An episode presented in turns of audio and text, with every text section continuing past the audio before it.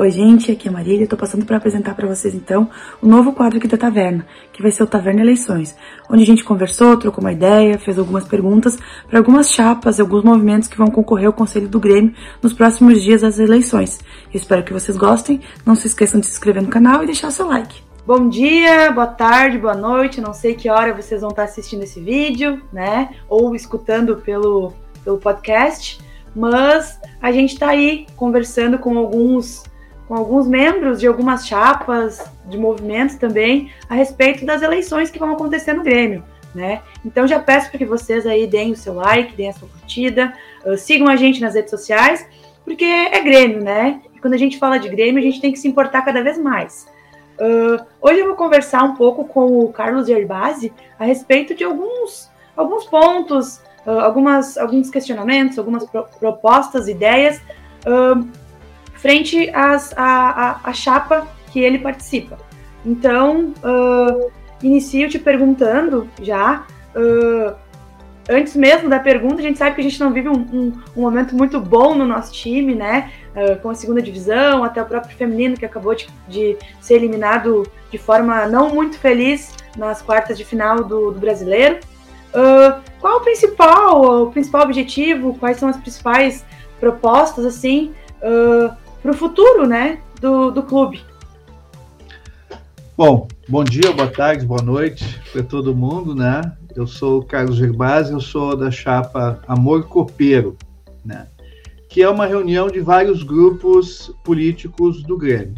O meu grupo é o grupo Grêmio Imortal, que não é um grupo muito grande. Hoje nós somos, acho que, 12 conselheiros, mas nós temos uma longa história de, de participação na vida do Grêmio.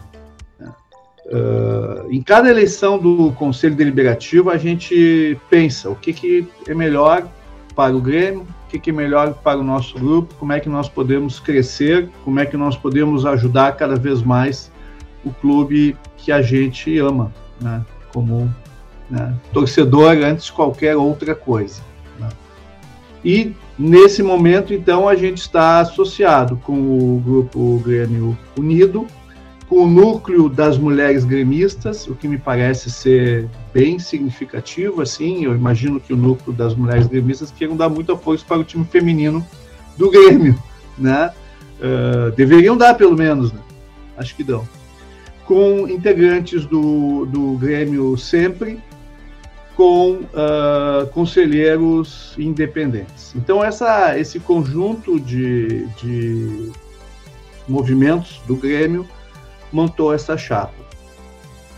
Por que, que nós montamos essa chapa? Qual, é o, qual é a filosofia básica? A filosofia básica é a seguinte: Nesses anos de gestão do presidente Romildo e dos grupos que o apoiam, né, que fizeram parte do conselho de administração, muita coisa boa foi feita e muitos erros foram cometidos. Né? Eu diria que os, esses erros se concentram principalmente nos últimos dois anos. Isso é óbvio, né, pelos resultados do time em campo.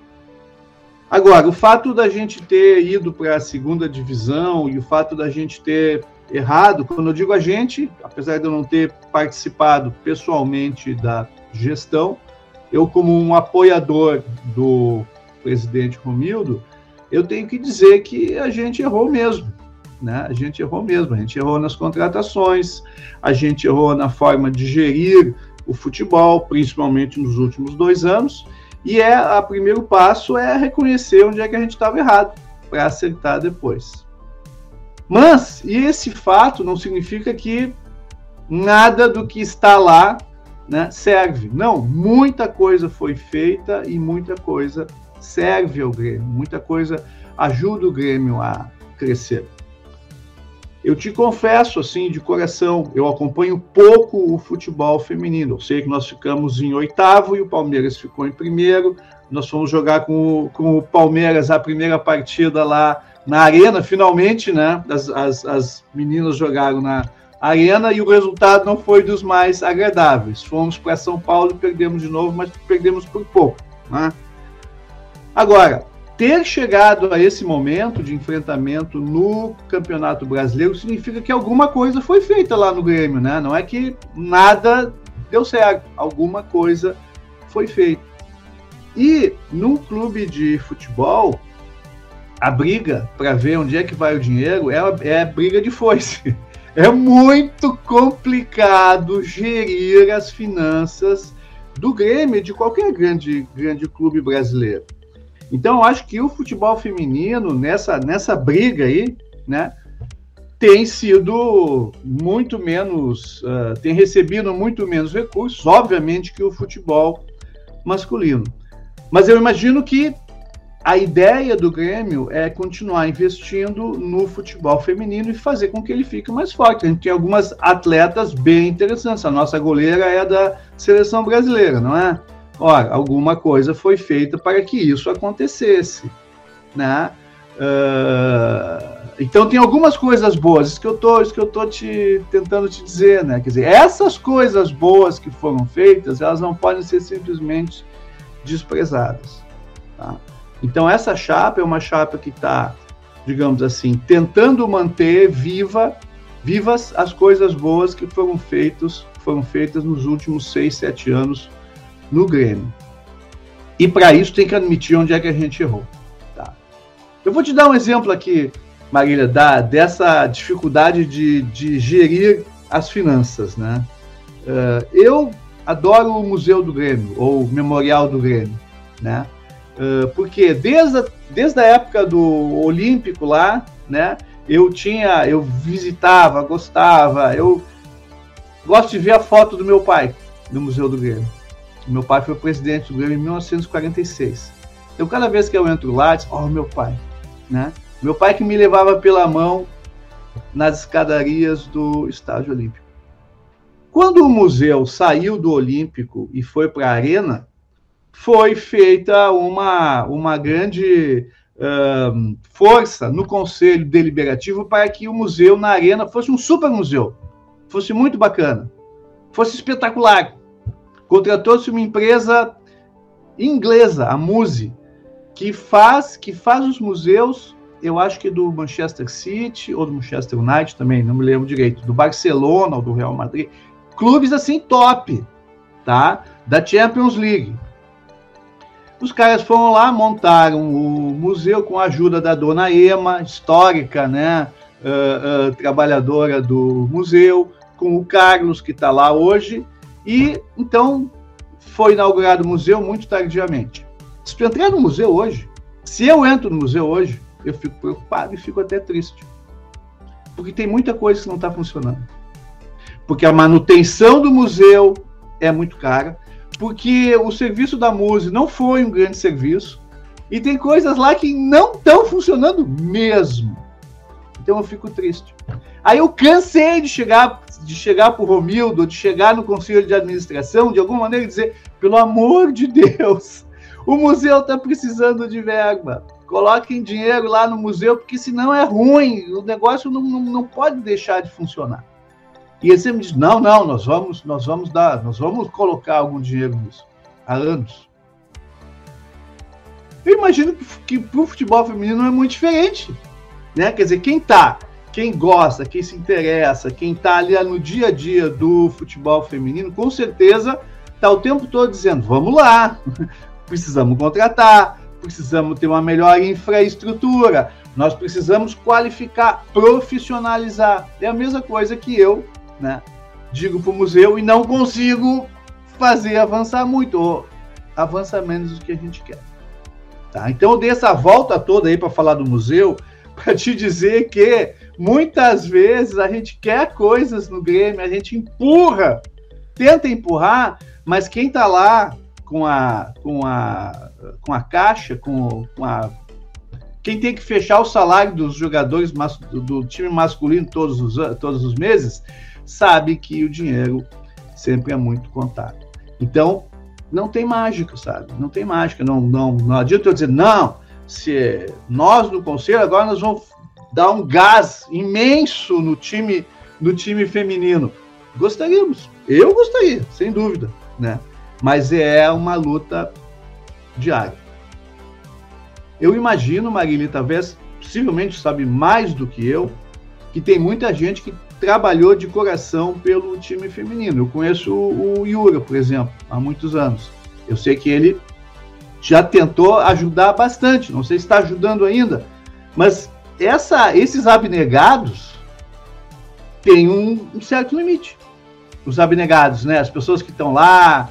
Os abnegados, eu sou um abnegado que eu nunca fui contratado pelo Grêmio para nada. Como profissional, fiz um vídeo lá na década de 90, depois fez um, fiz um filme, mas uh, eu não tenho trabalho profissional no Grêmio. E, e às vezes, para uma coisa funcionar de verdade, tem que ser profissional, tem que ser, tem que botar as pessoas lá recebendo um salário justo e trabalhando duro para que as coisas aconteçam. Quer dizer, se o Palmeiras tem essa força que tem atualmente no futebol feminino, é que a Crefisa lá, né? O dinheiro da Crefisa, da presidenta do Palmeiras, está fazendo o time do Palmeiras ser grande. E quem tem dinheiro leva os melhores jogadores. Eu imagino que no feminino é a mesma coisa que no masculino, né? Quer dizer, não tem, não tem muito mistério. Para tu segurar as craques, tu tem que dar para elas um, não digo um plano de carreira, mas pelo menos bons contratos, né? Bons contratos, né? De forma que, de forma que a coisa vá crescendo aos poucos, né? Eu acho que o futebol feminino a gente tem que pensar bastante nos Estados Unidos, né? Porque nos Estados Unidos o, o, o soccer das meninas tem um destaque muito grande, né? Tem muitas meninas, garotas jogando futebol lá e pensando nisso profissionalmente. Não, não, não tenho números para dizer, ó, lá nos Estados Unidos a coisa é muito, tem muito mais jogadores. Não tenho esses números. Mas eu imagino que nas universidades o soccer feminino já, já seja muito importante, coisa que eu não vejo acontecer aqui no Brasil. Né?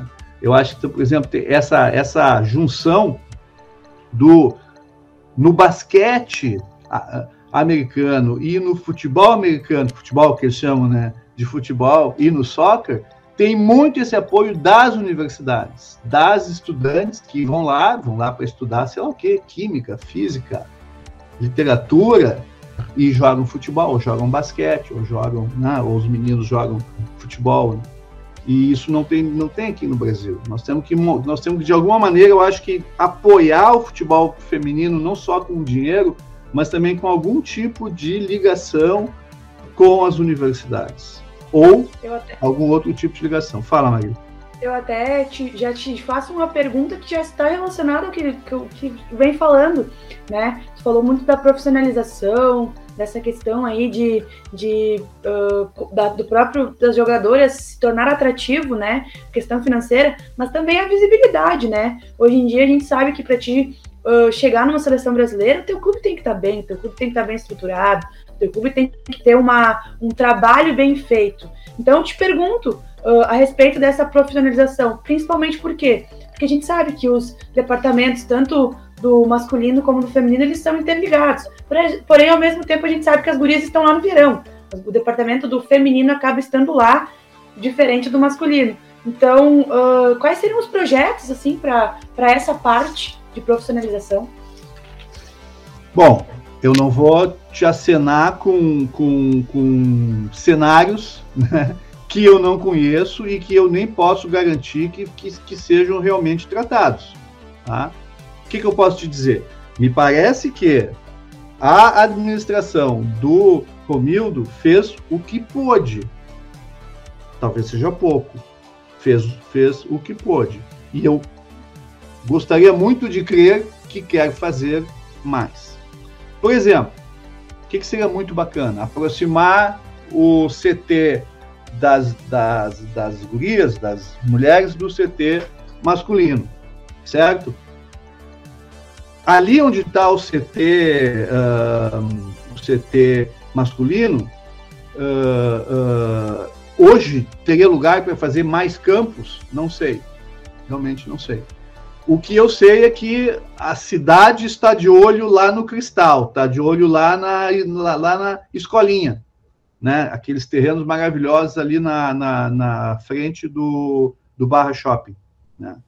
E eu já ouvir falar de uma possibilidade de troca daqueles terrenos ali para outros terrenos mais perto da arena. Agora, é, é uma questão estratégica também. Lá no CT é, é, Eldorado, onde está a base, seria um bom lugar? Seria um lugar melhor para as meninas do que onde elas estão hoje? Eu te pergunto isso, porque eu não sei, entendeu? Eu não sei, eu não sei dizer. E quanto custa, né? O CT Eldorado levou anos para finalmente ser construído e estar lá, e acho que está com boas condições, né, para a base masculina. Talvez seja interessante levar para lá o feminino, mas eu vou te dar com maior sinceridade. É questão de estudo e é questão para os próximos anos. Não vai ser assim, num toque de mágica, que isso vai acontecer. Até as próprias jogadoras preferem jogar lá, né? Então. Uh, no, no, no da base. Isso, aham, é. Então, assim, uh, foi uma das causas até desse jogo contra o Palmeiras, né? Que as gurias não estavam jogando na arena. Então, foi meio que elas saíram de onde elas estavam acostumadas num jogo, né? Do que veio acontecer, a fatalidade que veio acontecer. Nessa sequência, a gente também tem que pensar uh, que o futebol feminino vem se valorizando, vem ganhando adeptos. A gente tem aqui no Grêmio uma torcida extremamente apaixonada. A gente aqui da Taverna sente, não só nos nossos programas, até mesmo nas transmissões, quem gosta do futebol feminino gosta porque é, é muito apaixonado mesmo. A gente pode até brincar que é mais do que o masculino, porque uh, a gente tem uma estrutura um pouco menor, a gente tem um investimento menor, a gente tem todo esse preconceito que é carregado, né? Então a gente acaba uh, amando muito mais, porque a gente sabe que as jogadoras, quando entram em campo, elas se doam uh, muito mais do que a gente vem vendo nos nossos times masculinos. Então uh, a gente acaba defendendo muito elas e tratando isso como se fosse da nossa família mesmo, né? E, e eu já. Desculpa. E tem que defender mesmo, né? Tem que defender mesmo, né? Tudo que é feito com, com, com paixão, com, com vontade, com o coração, tende a, tende a crescer, tende a se fortalecer. Mas só isso não basta, né? O profissionalismo tem que chegar também. É claro, é óbvio. Tá? Então, obviamente, tu nunca joga na arena, de repente está naquele lugar e tem uma torcida que, que, que, que, naquele lugar imenso fica um pouco perdida, né? Por mais que, que, que as pessoas gritem, né? Certamente foi um, foi um, foi um, há um certo susto nisso, né? Nossa, de repente nós estamos aqui. E as jogadoras do Palmeiras bem mais acostumadas com esse com essa escala, né, de estádio e de jogo, etc. Né? O que acontece é que essa extrema profissionalização do futebol masculino, ela ela está passando por um momento de mudança muito grande com essa possibilidade de fazer as, as SAFs, né? Transformar em clube empresa ou fazer um sistema misto, etc. E o Grêmio, isso eu sei, porque eu estava lá no conselho, de, conselho deliberativo há uma semana atrás. Isso é um assunto que está bem, tá bem, eh, está sendo muito estudado. Não quer dizer que o Grêmio vai ser SAF, né? mas que se está estudando o cenário, com certeza. Quando esse o Grêmio receber essa, esse, esse dinheiro grande, e aqui, desculpe, a SAF é um assunto, né? Outra coisa é a Liga, né? A, a Libra, a Liga dos, dos, dos clubes brasileiros, né? Que o Grêmio, é, é isso, esse negócio já está encaminhado, está encaminhado, digamos assim, está sendo conversado entre os clubes, né? Está se esperando uma entrada muito grande de dinheiro. Não no Grêmio, em todos os clubes brasileiros, por conta da, da venda dos direitos de exploração do Campeonato Brasileiro. Mas é o Campeonato Brasileiro masculino. Né? Esse dinheiro podia pingar para o feminino também. A gente é, não ia se importar. A gente ia ficar muito tá? feliz, muito feliz. a gente está precisando, inclusive, né? Nesse mundo dos grandes negócios, né? O que, que os caras que vão botar dinheiro querem? Eles querem onde tá, onde tem visibilidade maior hoje, que é a Série A, Série B Talvez Copa do Brasil, né? Porque a, a, Libertadores é da, é da é da ingerência que não é brasileira, né? Mas uh, Série A e Série B. Mas eu eh, proporia, com certeza, que parte desse, desse dinheiro que vai entrar seja colocado também no fortalecimento do futebol feminino. Porque assim, ó, eu acho que tem que pensar o seguinte: se tu pegar hoje a audiência do vôlei, o jogo lá da seleção brasileira de vôlei feminina versus a audiência do vôlei masculino, não tem uma diferença muito grande. Também, mais uma vez, eu não tenho números, tá? Mas eu assisto vôlei feminino com a mesma empolgação do vôlei masculino, não, não é? Às vezes até, as partidas são até mais bonitas, mais emocionantes.